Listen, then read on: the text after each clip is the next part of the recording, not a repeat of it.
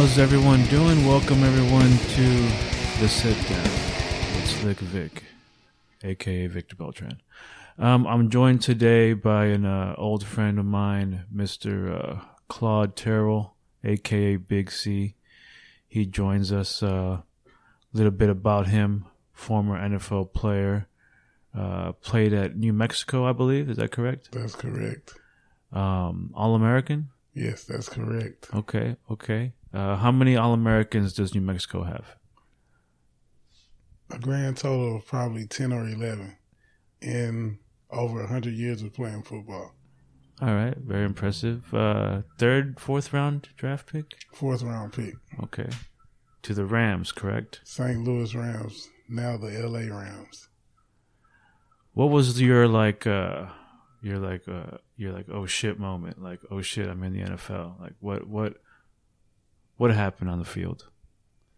Training camp, my rookie year, 2005, 100 degree weather.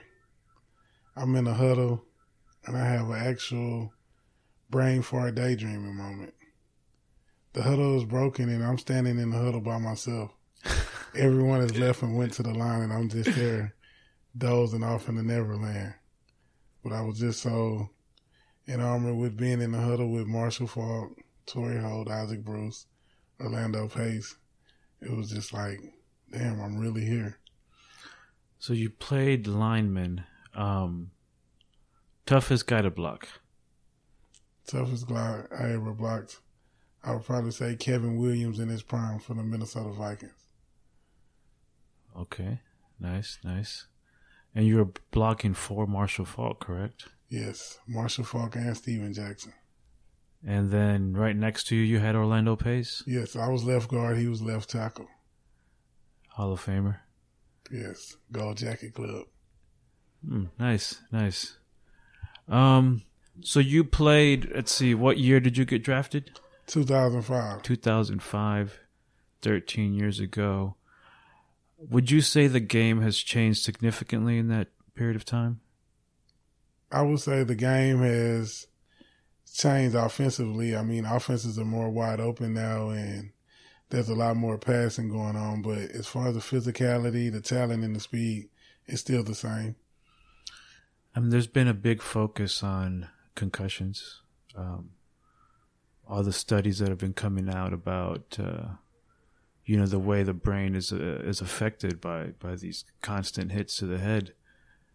Um, what what is your position on that? Do do you think that all these new rules are softening the game, making it, um, you know, like people are saying, uh, why don't they just go to flag football? You know, the way they're changing the game, or do you think that it's it's for the good of the game? It's for for the safety of the athletes. Well, you know, all of the new rules and the legislation is for the safety of the guys playing the game now, but you know, at the end of the day, it's a contact sport. And, you know, the risk you take when you play football. So it comes with the territory. I mean, and guys back in the day, I mean, we would have thought less about head trauma and brain injuries because we were ignorant to the fact it wasn't out in the public and people weren't harping on it or making a big fuss about it. So we were just out playing the game we love.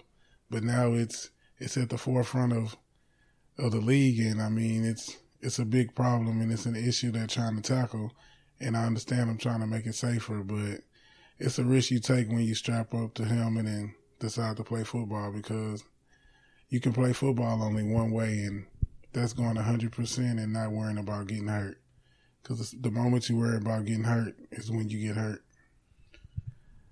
Now, let me ask you this. Um, you, you have children, correct? That's correct. Four kids. And uh, do any of them play football?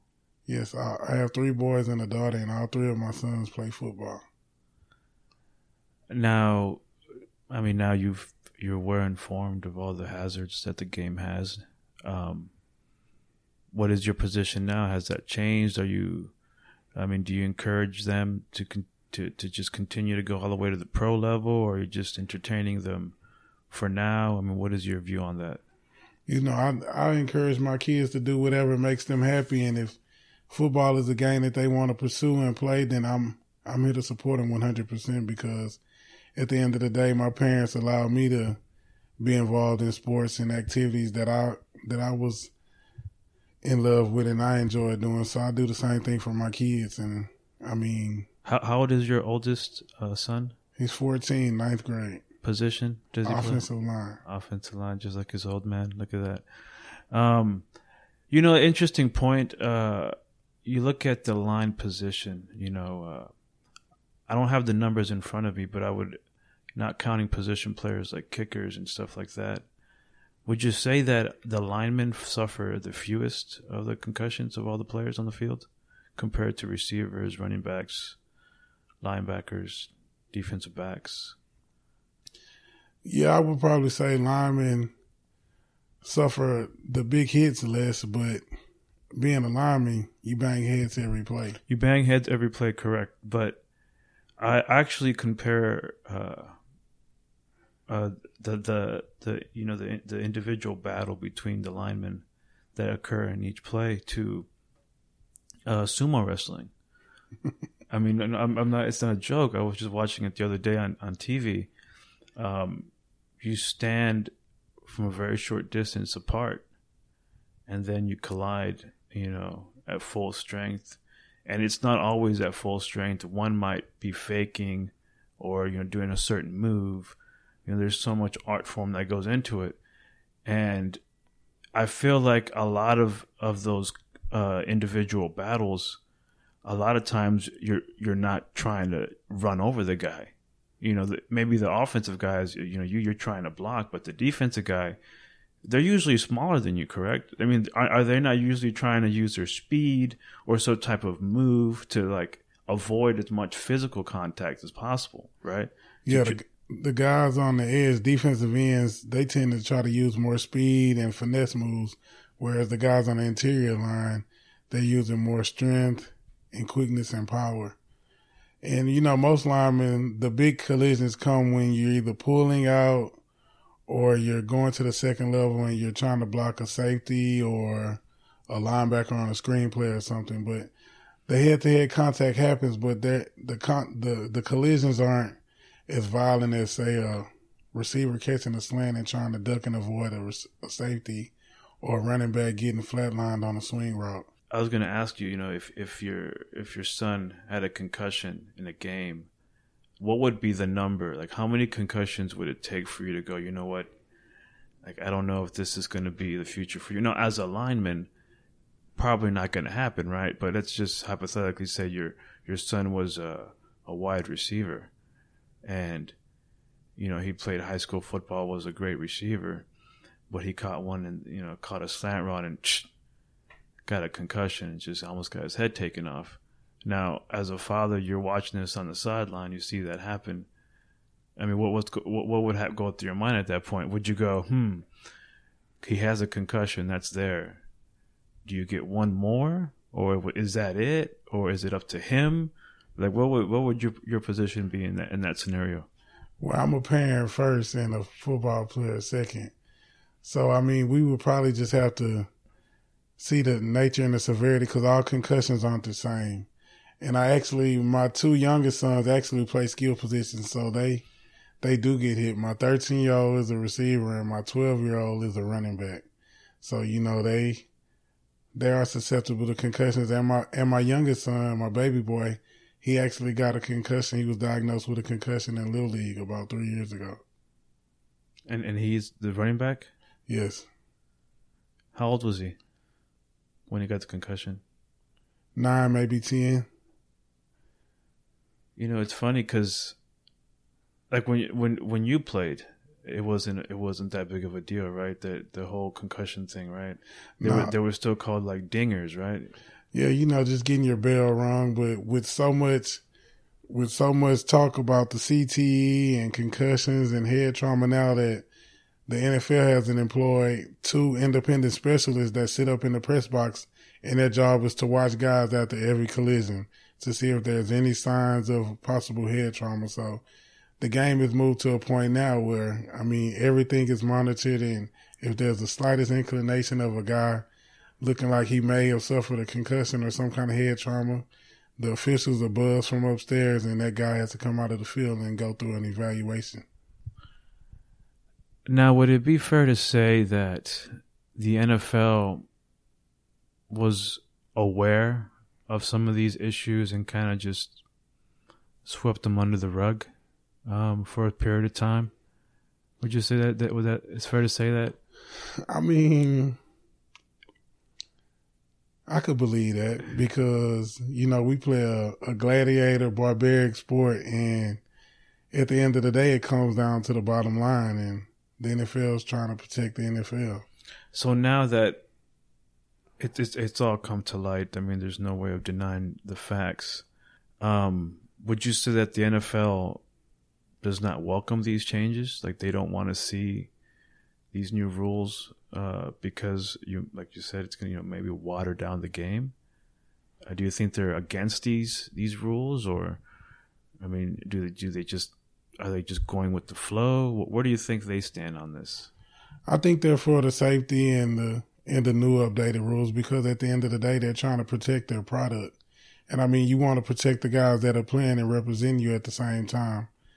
And, you know, they want to avoid possible litigation like they have going on right now with the concussion settlement because you got guys that's playing in the 2000s and come 2020 and 2030 when these guys are trying to live normal lives and they're getting up in age. You got guys now like Dave Duerson and Andre Waters and and all of those guys that I mean they suffered they suffered trauma that they say was related to football, their football related injuries and you know, CTE can only be tested on a brain that's on a once you've passed away, once you died. So I mean it's really hard to diagnose. So I mean as the years go by, I mean more and more evidence is gonna come to light because you got all the guys now and as the time goes by you'll be able to get the test done and just see what the real effects are because I mean, look at Aaron Hernandez. He was 26 and his brain was like almost to shreds. Yeah, Aaron Hernandez is interesting for him to his his brain to to be so messed up at such a, at such a young age. Um, I mean, what what, what did did he have a lot of history of concussions in college and high school? I'm not sure of his medical history, but I mean, he's been playing the game since like he was, I'm think maybe 10, 11 years old. And I mean, that just brings me to thinking about what's going on inside my head. I started playing football at nine, at eight years old. And, you know, I played for 17 years straight. Little league, middle school, high school, college, and pros. So my brain's been through a lot. And I mean, in the back of your mind, I mean, you wonder about it. I mean, I can't let it affect my everyday life, but in the back of my mind, I'm like, dang, I, was, I wonder what's going on up top with my head. I mean, does it affect the way I'm feeling now or some of the things I've been through? Is that a cumulative effect of that? I mean, and those answers won't be known until I've passed away and gone on to another, to another realm. I mean, you can even use the example of Junior Seau. I mean, you you hear all the people talk about him while he was alive. You know, this uh, guy with the smile on his face, always in a good mood, and then all of a sudden, you know, he was suffering from something that we didn't know what he was suffering from, mood swings, and then all of a sudden he takes his own life. Um, so obviously he was he was suffering from the inside. Um, and we saw how he how Junior played the game. You know, Junior was very reckless. Uh, took a lot of took a lot of hits and delivered a lot of hits. Yeah. I mean, so it's I mean it's it's a story to be told and to be continued. I mean, and to all the future players that's going to continue to play this game, I mean, that's the risk you take in. Now, let, let me ask you this because I've heard other people bring it up. I think it's a very interesting point. Why not take away the pads and the helmet and turn it into rugby rule, the way the rugby players have it. I think uh, you know you put on. I remember when I put on the helmet for the first time. You know, you kind of feel like you're putting on a costume, like you're no longer you. You know, you got you're like a knight. This is your suit and armor. Know, you put the helmet on, you put the pads on. You know, I remember getting getting hit really hard and you know, I kind of went flying, but I was good. You know, I got right back up and I was like, man, I'm fine. I got I got my armor on. You know, I remember hitting somebody really hard, somebody bigger than me, knocking them down, and I felt good being able to do that. But at the same time, you know, it's almost an instinct to lower your head, you know, uh, and even, you know, you know, you say, oh, well, you you want you got to keep your head up, so you know, avoid the neck damage. But there's so many angles. There's uh, people moving so fast. It, it just, I just feel like it's, it's inevitable. Injury is inevitable. It's not. It's not avoidable. It's inevitable. And you you take a sport like rugby where the guys are just as big, moving just as fast, but they don't have helmets on. They don't have pads on. So they, they, they don't hit each other the same way. Because they're actually looking out for their own safety. I think it's it's interesting, you know. Uh, or maybe just we can come up with uh, better equipment, better helmets, you know, better. Or check this out, something even freakier. No more on the field playing. All the players just put on the virtual reality and they're in their own little container. But the computer picks up their own moves, their all their speed and the tackling and all that. No, no, that's not. Nah, no, that's not. Football, the pass and the helmet is, and the the contacts and the violence is the essence of football. And I mean, football wouldn't be football without those things. I mean, and like you say, injuries are inevitable, and those things are just gonna happen. But trying to change the game to a level where it's not the same or you taking this away or that away, nah, it'll never be the same. So it's just just something that's just gonna continue to transpire and I mean it is what it is. Just just uh, subtle changes, right? Maybe change up the helmets a little bit. Yeah, I know. You know, as technology and stuff, science evolves, they'll be able to get better equipment or better safe protocols to keep guys from getting hurt or suffering injuries. But like you say, sprained ankles, ACLs, shoulder injuries, those things are all part of the game and they're going to happen. It's unfortunate that they happen, but they happen. I mean, you can even use boxing as a comparison, right? Boxing's been exactly the same exact sport for hundreds of years. You know, they know concussions exist. They know getting punched in the head repeatedly it's going to mess you up. But, you know, it hasn't changed. Boxing's exactly the same. It is. And, you know, that's just, that's just the nature of the beast. People love what they love and guys love the sport that they love. And, you know, they know the risk that they're taking when they involve themselves. So, you know, you just hope for the best and you don't want to see anyone permanently damaged for it. But there's always that small possibility that that can happen at any given moment. Let's bring up another issue, one that uh, I really found disappointing when I found out the uh, this news. You know, um, somebody who's always believed in a second chance, somebody who's always known how hard it is to overcome uh, substance abuse. Uh, the downfall of Mr. Josh Gordon. Uh, just very, very sad news. You know, you got this guy who you know, led the league in receiving. Was it second year? Second year, and didn't even play a full season. Um, I mean, I, th- I think at that time he was he was using a lot. Correct? He was so he wasn't even sober. Josh Gordon. He was like party mode. Josh Gordon, still going off. Still, you know, tremendous talent. You know, giving another opportunity with the New England Patriots has the greatest quarterback of all time right next to him in the locker room right next to him, you know, and uh, fails another UA. Now he's suspended indefinitely. I don't know if another team wants to even give him a chance now after all these uh, all these failed opportunities. I mean, what what what went what went through your uh, through your mind when you first uh, saw the news? I mean, I was I can honestly say I was disappointed because I was so happy for Josh that he got an opportunity to play the game he loves. But, you know, And I also let me let me let me preface by saying this. I think he came out with the mental health and the step away from the game that that whole statement because he already knew what was transpiring with his drug use and we don't know to what exactly what drugs he was using, but I mean we can use our imaginations, but you never know what someone's going through and I mean there's states that have NFL teams where marijuana use is legal.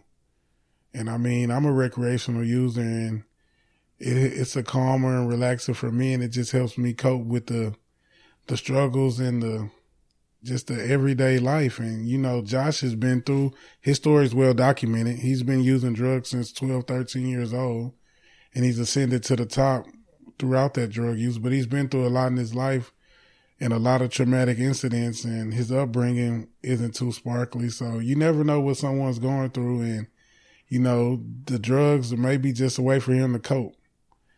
And you hate to see him lose his career behind that, but that's a decision he made being a part of the NFL. You can't use recreational street drugs and be a part of the NFL. And he knew that and he chose to use anyway. And whether he was using it for fun or using it to cope, at the end of the day, if you're to be a part of the league, you can't use you can't use street drugs. And I mean, well, on that on that point, let me ask you this: um, Did you, uh, while while you were playing in the NFL, at that point in time, were you were a recreational uh, marijuana user? Yes, I was, and you know, I wanted to get a lay of the land before I participated in those things because, you know, I did you smoke in college? Yes, I smoked. I've been smoking since high school. Is is is the how does the testing in college work? Is it random? Is it uh, do you kind of have a window? Uh, how does how does that usually work? Testing in college is random, and in my four years at the University of New Mexico, my name never came up on the random, and that's kind of ironic, seeing as though Eric Reed came up on the random seven out of eleven weeks in the NFL. I made it four years without being put on the random list. Okay, you said in college it was random. Now let's talk about the NFL. Um, now you came out and obviously uh, you got tested for the combine, correct? Yeah, and before we get into the testing policy, that's where a lot of guys mess up, and I don't know why agents these days or or mentors or handlers aren't letting these guys know. If you're a recreational drug user and you're invited to the combine, you need to stop and to get your system clean because once you test positive at the combine, you're red flag before your NFL career even starts. And I mean, you already behind the eight ball, but the way the testing happens in the league, every player gets tested once a year for illegal street drugs. And there's a time window. It's going to be from May 1st until the end of the preseason. So if you're a recreational drug user and you want to smoke, once you learn the lay of the land, if you can lay off the drugs from the beginning of May to the end of August, you're good. You test clean, you can smoke all year until you know when the test is coming again. You can only be tested once every 365 days. So it's very interesting because so the but the randoms that they do have during the season are for uh, performance enhancing drugs, correct? Yes, the, ran- the randoms are during the season are for PEDs. So you know, once you pass the street drug test, you're good. But you know, you're going to be tested throughout the year for steroids or whatever that might be. But the street drugs is a once a year thing. Unless, uh, now correct me if I'm wrong, unless you do fail a test, correct? At which point, like you said, you get red flagged. And then at that point, what well, you you can get tested whenever, right? You, you yeah. Once you fail a test and you become a part of the drug program, you're subject to 10 tests a month. Oof. You can get tested up to 10 times a month once you become part of the drug program. So, I mean, there's no way of beating that. Now, I have heard talks um, between the NFLPA and the, I guess, the owners. I guess they're the ones that would have to agree to this, but um, it wasn't there talks about uh, reducing the penalty for uh, people who are smoking marijuana um, I don't know what I think the the owners wanted to get something else out of the deal if they allowed the players that. I think it has something to do with the PED testing, but but right now PED testing is already random, correct? Yes, it's random year round. So I really don't know what the owners will get out of the deal, but I do know the players. Has it actually been decreased uh, the penalty in the last in, uh, recently, or is it still the same? I'm not sure about the updated rules, but uh, it's trending towards that way because marijuana is legal in several states that have NFL teams, and I mean, if you can do it legally and not be bothered by the law, then why shouldn't you be able to do it legally? But that's again a part of being part of the shield. If you want to be a part of this league, you got to follow this league's rules. Well, yeah, but that's not just the league. That's any job, correct? Any job. I mean, just because you live in a state where it's legal to smoke weed doesn't mean that your employer has to allow you to do it. Yeah. You know, But you know, some jobs don't test, and it just depends on the company you work for. I mean, you might be working for a company that has a little more lax drug policy, and some might be more stringent. But it just depends, and I mean, you got to choose your career accordingly. something that's also taken off this year pretty big has been uh, the emergence of of online gambling. Uh, they legalized it, you know, in Jersey and other states now due to the Supreme Supreme Court ruling.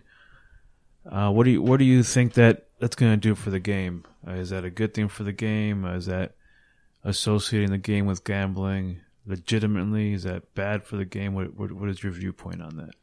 I mean, I think it's good for the game because at the end of the day, all of the major sports organizations are going to end up getting a piece of the pie, the gambling pot anyway. And you know, it makes it more intriguing and interesting for the fan. I'm a recreational gambler myself, and it makes it fun on Sundays when you got a three team parlay and you're trying. You're I'm virtual coaching from the couch. Like, come on, Matt Ryan, I need these points. I need this two point conversion. Come on, Deshaun Watson, I need this you know, it just makes it more interesting when you're cheering for your team. So, I mean, at the end of the day, I don't think it hurts the game and I don't think players will be involved in it. And I mean, that's my stance on that. You don't think play? Oh, so first of all, players are not allowed to be involved, correct? Uh, nah, you can't. You can't. You can't gamble on yourself or your team. But you know, guys, when I played football, I I used to bet on basketball games. What do you mean you can't bet on your you can't bet at all, right? On any football game, or you can bet on anything that's not your game, or what? Well, I, I don't see that's I don't know. I'm I don't have the rules in front of me, so I don't know if NFL players can play a three team parlay on the AFC teams if they're in the NFC. I'm not sure of that, but I mean, I mean, there's ways that it could be done, but you know, I guess they have to outline all of that at some point. So you said you used to gamble on basketball when you played? Yeah. Did you uh, ever? So you played in St. Louis, which does not have a basketball team. So you did you ever mingle with any uh, former NBA players? I've met a couple players out and about at parties and nightclubs and things like that, but with St. Louis not having a team, it wasn't just easy to rub elbows or be in the same city with NBA stars. So something very interesting happened this season, something that I had never seen before. A a arguably the best player at his position and he just he just sat out the whole year. I mean, I was like, okay, you're gonna sit out for a couple months. We've all seen that. We've all seen somebody sit out for a couple months for more money. But this guy, he said, "No, I'm not gonna play at all." Mr. Le'Veon Bell, uh, your reaction on his uh, his stance? You know, something unprecedented. I mean, can you recall something like this ever happening? No, I mean, I've I've Orlando Pace actually held out of training camp waiting on a bigger deal. And, you know, he eventually signed the franchise tag and came into camp. But Le'Veon Bell's situation is a little different. He plays a position that doesn't have a long lifespan in the NFL. And he's trying to maximize his dollar while he can. And I mean, I'm all for the player because the team is Pittsburgh Steelers are going to look out for Pittsburgh. I mean, and you can't discount what he's done for this team the past three or four seasons. He's getting 400 plus touches and I mean, he's been making minimum salary and he was franchised twice. And you got to think those guys are in the biggest tax bracket So yeah, he made 14 million, but Uncle Sam took 35% of that. So he's just trying to maximize his dollar because when he turns 30, they're going to be looking for any t- any way or reason to get out of that contract. And when he found out that he could sit out the year and not lose a credited season, I knew he was done. Because before I found out that rule and he found out that he didn't have to show up and he could still hit free agency, true free agency, I knew he wasn't coming back because he already has an injury history and all it takes is one play for a running back. He could have tore his ACL or anything, broke his collarbone or anything, and who would have paid him come March? But now he's fresh. Teams are coming off losing seasons. They're desperate to excite their fan base. He's going to get his money, and I'm all for that. I'm pro player because they put it on the line. They lay it on the line year round. Football is a year round sport. You play football 16 games, possibly playoffs, but you're training in the off season.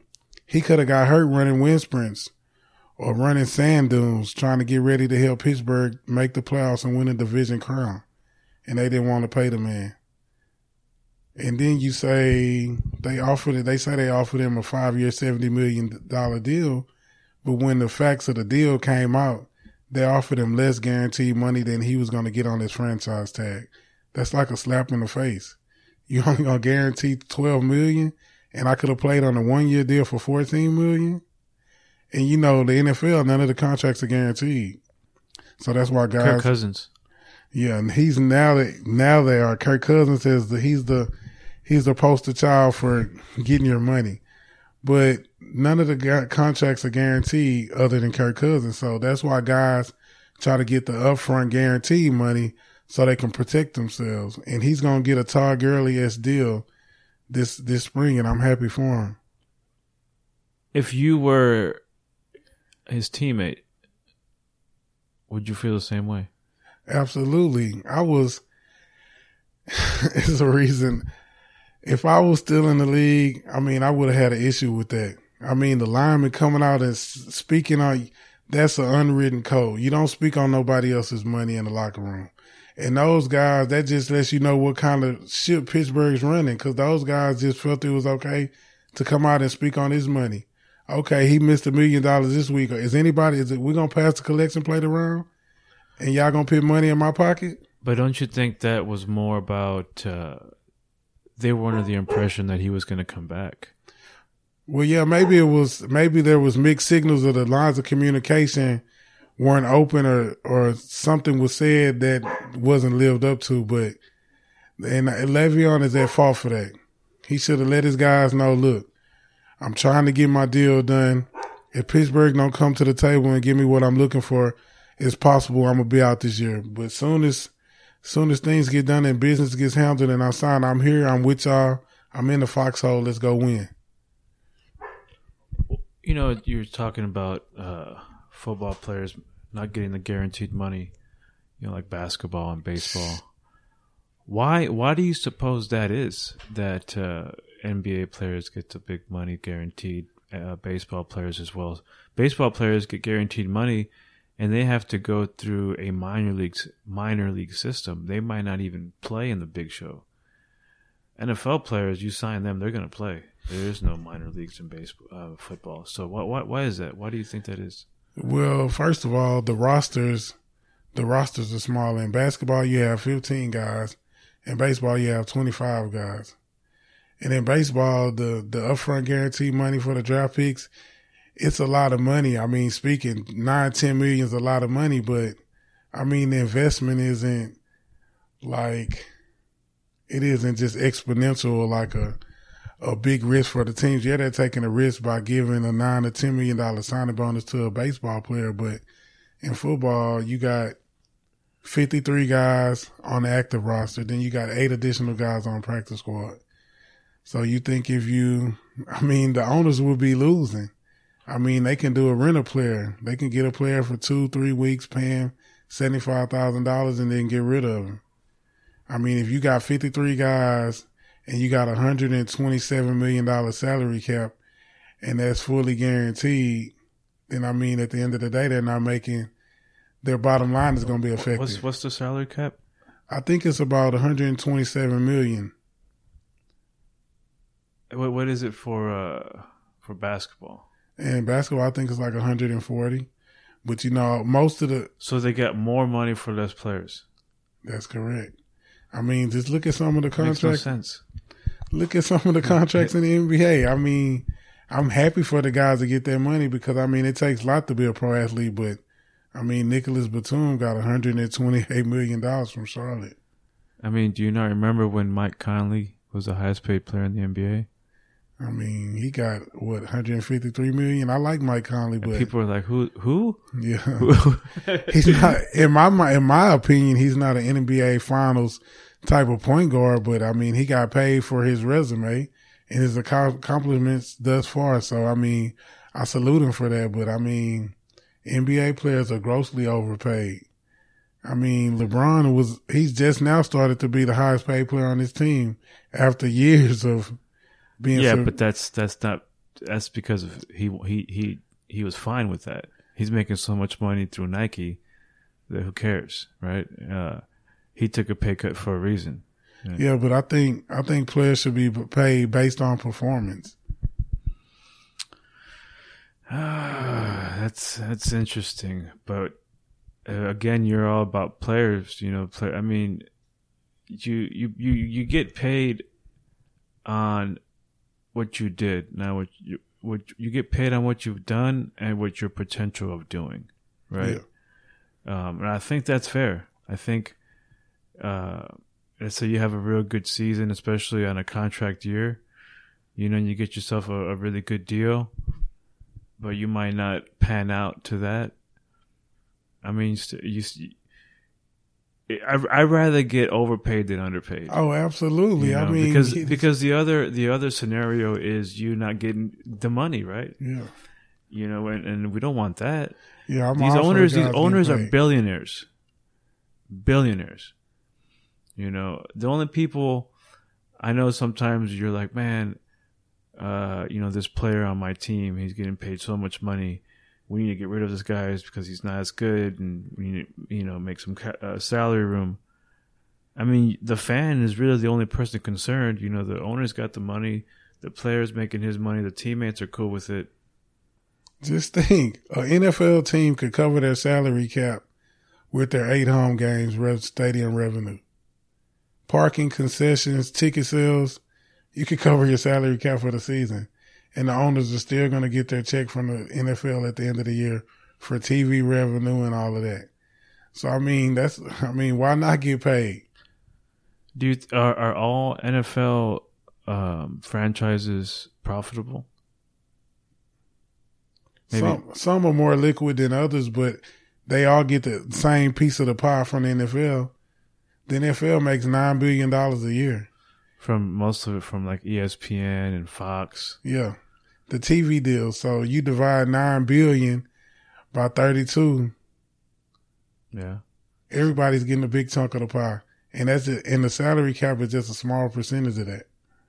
What what was the relationship like in St. Louis between ownership and the players? Well, when I was playing, we had a a female owner. We had a woman owner, Miss Georgia Frontiere. Is, uh, is that, that's not very common, is it? Nah, it's not. You know, she inherited the team from her from her deceased husband. He Okay. left it to his wife. She wasn't the original owner. She inherited from her husband when he passed. But you know, she was.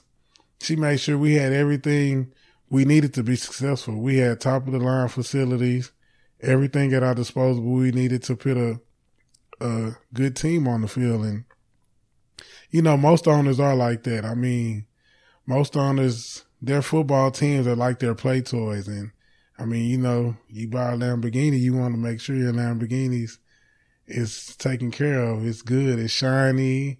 It's running good. I guess uh, you know I find it interesting you say that. Um, you know, in order to be an NFL owner, I think you have to have in the bank, you know, what a couple billion, at least. You So- got to at least be able to cover operating costs. So yeah, anything less than a billionaire, you're not going to be able to be a majority owner. You can get a minority stake in it, but to be the sole majority owner of a team, you're going to have to be a, a billionaire. So you usually have you have these teams owned by billionaires who are obviously, unless they inherit the money, good in, in business in some way. Yet you have franchises such as, you know, Cleveland, who who just recently look like they got it together. But why why would you say there are some there are just some teams that just Buffalo, they just suck for so long? Like, is it that the ownership is not able to find the right general manager? Like who who would you say on a football team from ownership all the way down has the biggest role in the success of the franchise? Where would you say that lied? If you had to put it on one individual.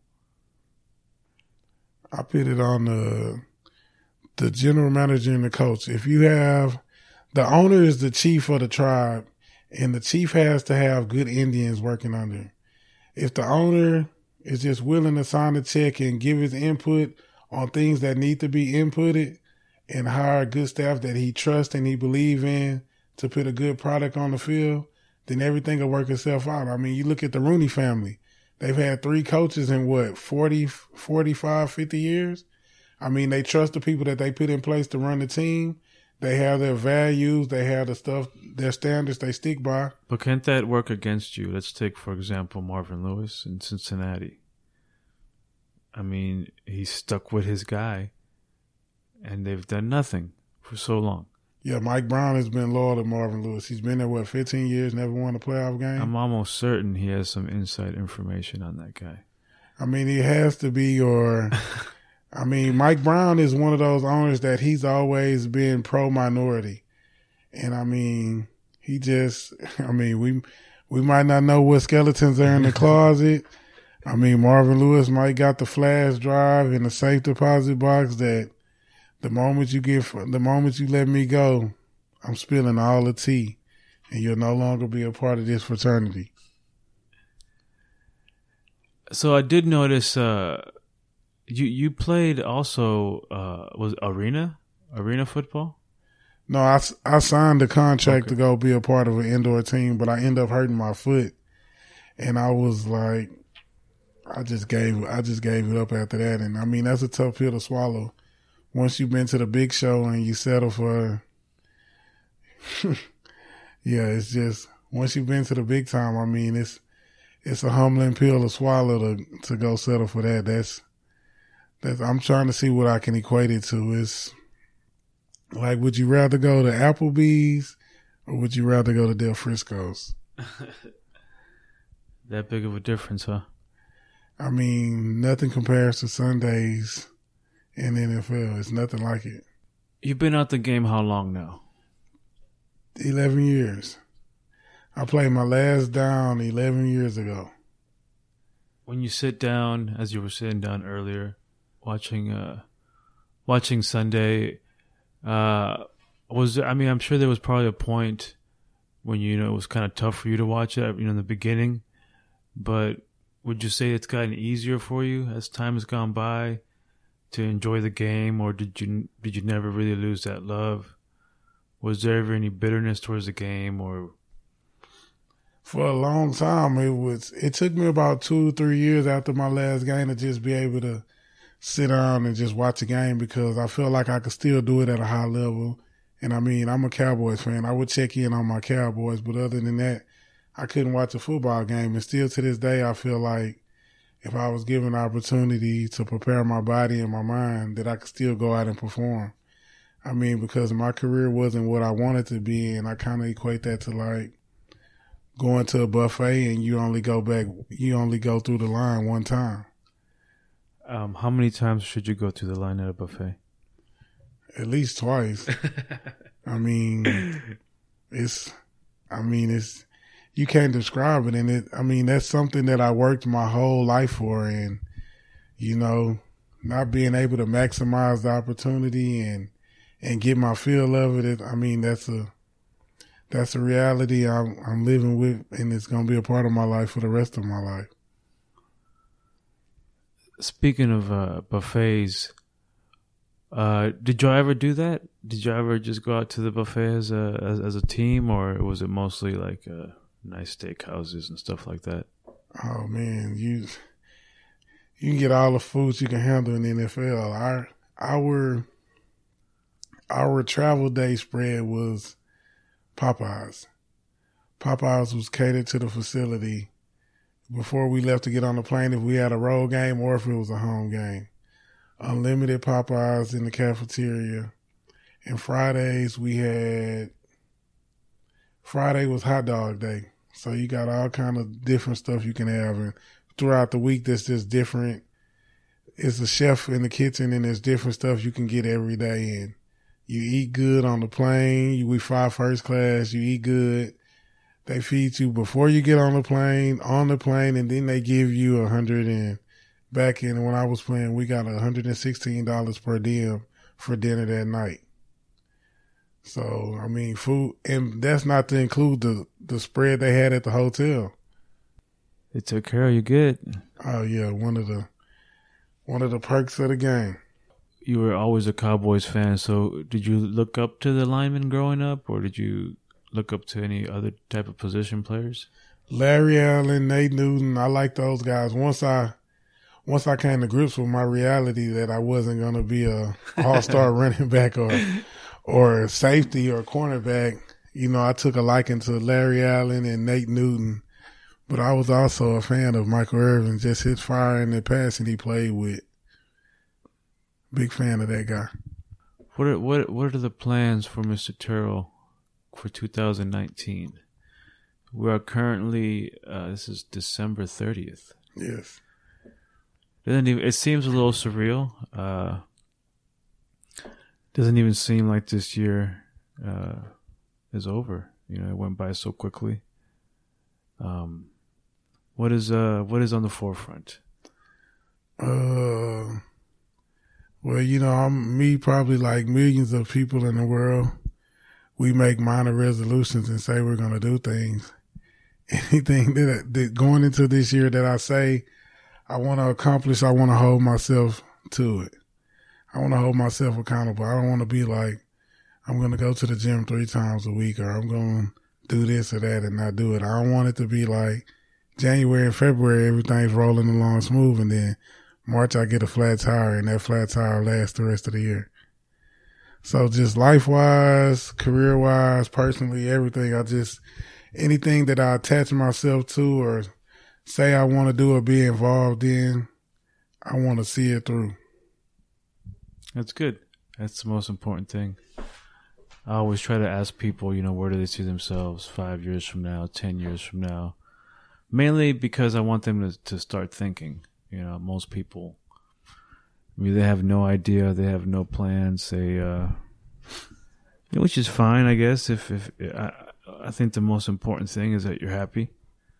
You know, if someone's happy and has no idea what they're going to do tomorrow, hey, you know, that's fine but uh, I always do want to, you know, get people thinking like, you know, what what am I going to be doing 5 years from now? What what should I be trying to do next year? What you know, just have some type of plan, some type of uh, foundation, something to build on. Um did you uh did you see the the the fight, the Deontay Wilder Tyson Fury fight?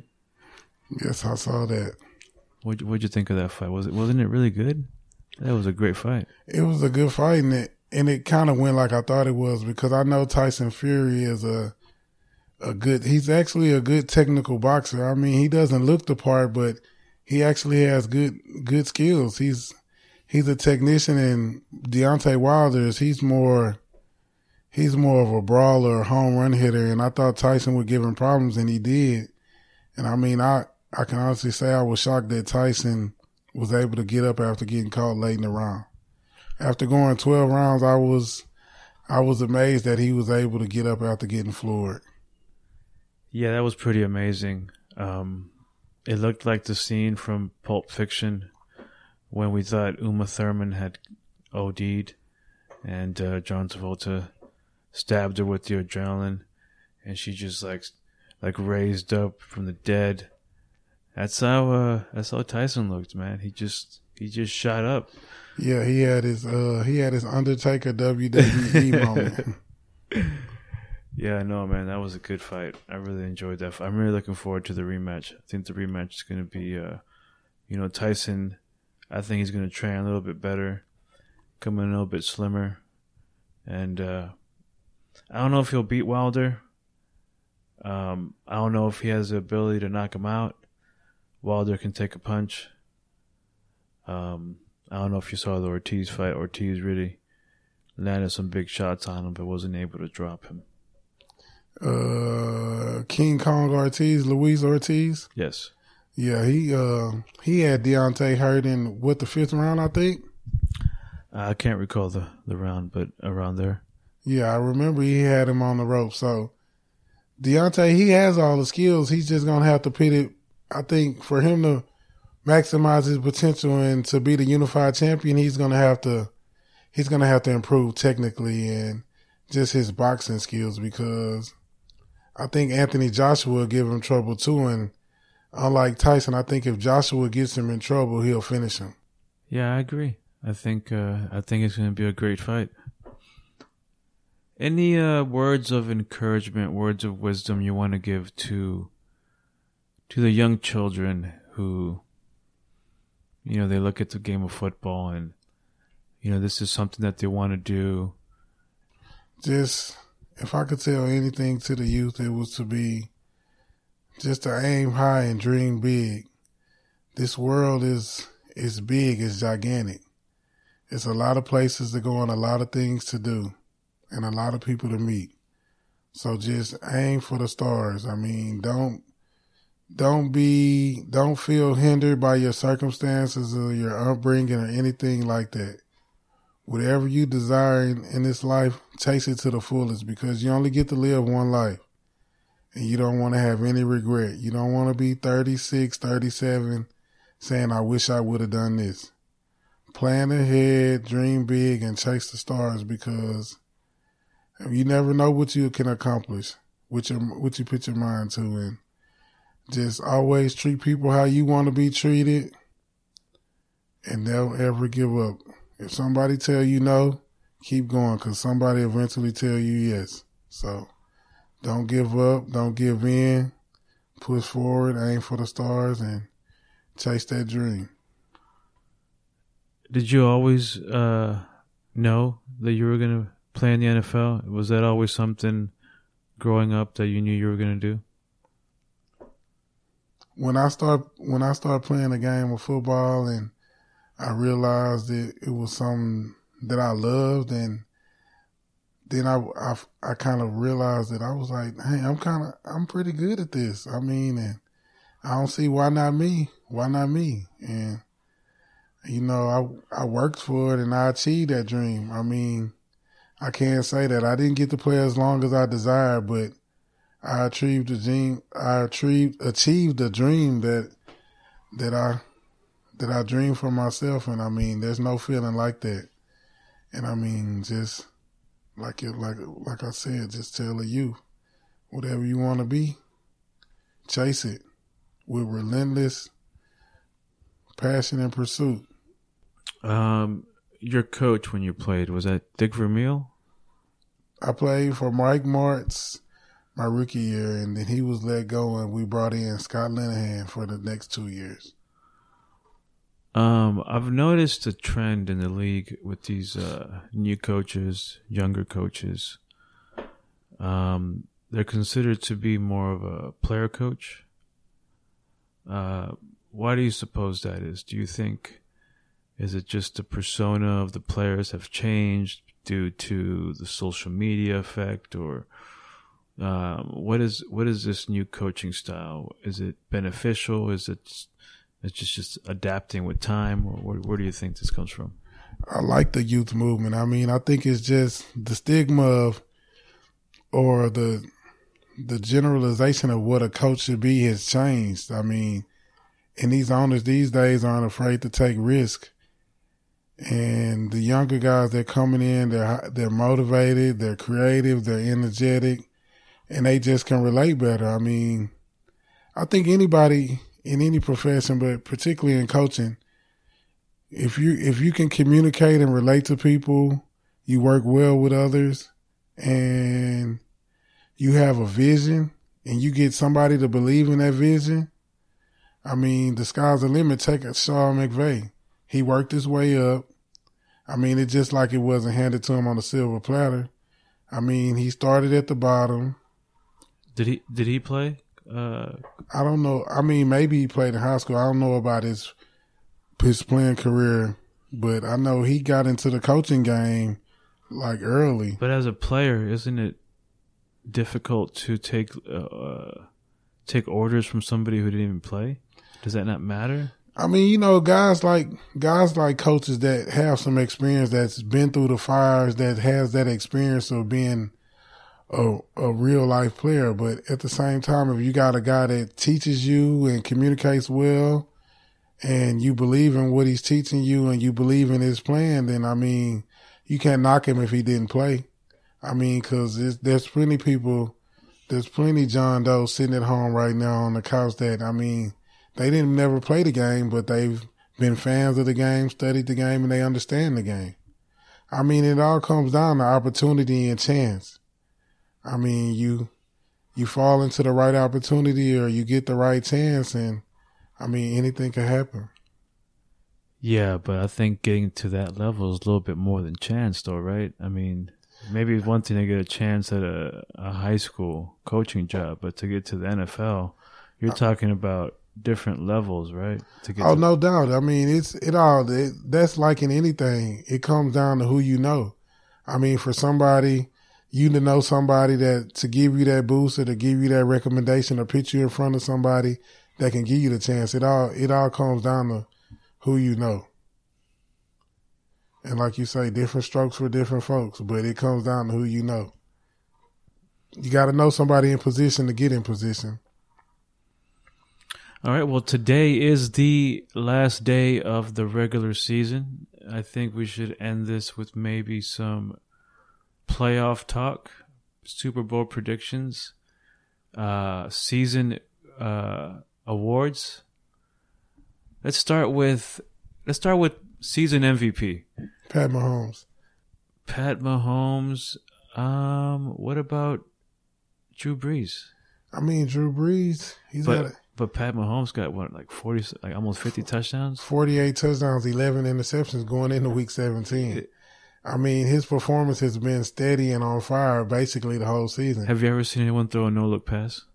No, that was my first time ever witnessing that in the football game. a no look pass on point, avoiding the rush of the Ravens. Come on, you kidding me?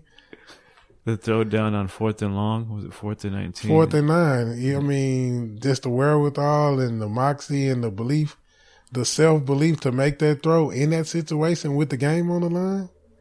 Uh, he, he really didn't have much of an option there. I mean, that's, I mean, that's all he really. You scrambling out of the pocket. It's fourth and nine. You got to make something happen. But just to, I mean, to make that throw, I mean, you could have looked for some or maybe 10, 15 yards down the field, but 40 yard throw on fourth and nine on the rope to a streaking Tyreek Hill.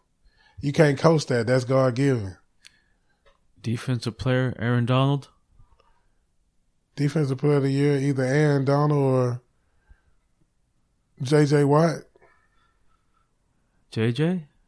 JJ's had a he's you got to think JJ came back from I mean a serious injury. He had a compound leg fracture and prior to that he had the back injury and I mean he's coming back and stabilized that defense and what he's at like 17 sacks now. I mean he still had his same effect. It might not be as dominant as in past years but he still had the same effect. You know what you're going to get from him week in and week out if he's healthy. He can he can wreck the game at any moment. Rookie of the year. Rookie of the year, Saquon Barkley.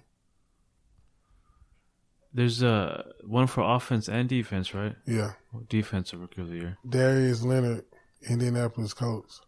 Linebacker. Linebacker number 53, I think. He got like, he has, he's been credited with like 160 tackles. Okay. Um. NFC champion. I'm a homer. My heart tells me the Cowboys, but I don't think, I don't think anyone can go into New Orleans and beat Drew Brees in the dome. I'm sorry. I've been to a game in the dome, playoff game, and that atmosphere and that offense and just everything that comes along with that. I don't see anyone going into New Orleans and beating the Saints. So the Saints are gonna go all the way to Super Bowl with only one real receiver. The Saints are gonna go marching in. They got they recently got Ted Ginn back in. He's a difference maker. He's a speedster. Players make plays, and Drew Brees will have those other guys. As long as they make the catches, I mean, Drew Brees will get the ball to him. AFC champion. Patriots. You can't stop Tom Brady, huh? No one can stop If him. Until I see it, I I can't believe it, and I think the Chiefs are gonna get upset in the playoffs in the divisional round, and then that means the road goes through Foxborough. And if Tom is able to have an AFC Championship game at home, we'll have a Super Bowl classic of two legends, Brady versus Brees. That's what the people want to see anyway. I'm a conspiracy theorist. I mean, the NFL cares about their bottom line. If they can make that matchup happen, I think They didn't want to see uh, Brady versus Foles. That's not what they wanted last year. absolutely not. Carson Wentz was the front runner for MVP before the knee injury. So you got the young upstart against the wily veteran. That's what they really wanted. It's going to be the New Orleans Saints versus the Houston Texans. Are you speaking from a home point of view right now? Are you being a homer right now, or are you speaking logically? A little bit of both. I think uh, the Chiefs are just their defense is just too shitty. Uh, big believer in defense. You know, I really, uh, I, I, you know, I like the, I like the Ravens. I really do. You know, they got the best defense in the league. You're averaging over 200 yards rushing a game. Uh, Lamar Jackson is Michael Vick 2.0. I mean, they definitely got something going over there. But when you look at just the most balanced team, I mean, yeah, you can still say Patriots. Uh, it almost seems like you give them a week to prepare in the playoffs, and their defense always seems to find a, a way. Yeah, and not to cut you off, but I just think Houston, if Houston gets the opportunity and have to go to Foxborough, I just think it's a mental hurdle for them. I mean, I know they have the young, exciting Deshaun Watson, but it's just something about that franchise and the Patriots in the postseason. Well, you do have to remember uh, when they played each other last year, what Watson did. He put on a show. In a And- loss. In a loss because conservative Bill O'Brien did not want to go for it on fourth down where they could have got the first down and ran the clock out. But instead they punted the ball and we know what Tom Brady does. So all of those factors come into play in the postseason. Players and coaches. And what better combination do you have than Payton and Brees, Brady and Belichick? I agree. Um I just think this is I mean, you know, I'm I'm I might be going on a limb here, but you know, I am a little biased, but I think that'd be nice to see Brady versus Watson from the what Mercedes Benz Stadium in uh, Atlanta, Georgia. That's correct. Well, on that note, um, I think we'll go ahead and conclude here. Uh, it was a pleasure having you on the show, Big C. I enjoyed being here, man. This was fun. We'll have to do it again. Maybe an NBA version or come postseason time for the NBA playoffs. Because, I mean, the audience might not know, but you're a LeBron hater and he's going to shock the West. uh, folks, we don't really have time to get into that, but uh, we'll do a little NBA pre-playoff podcast. Until then, this was the sit down. Adios.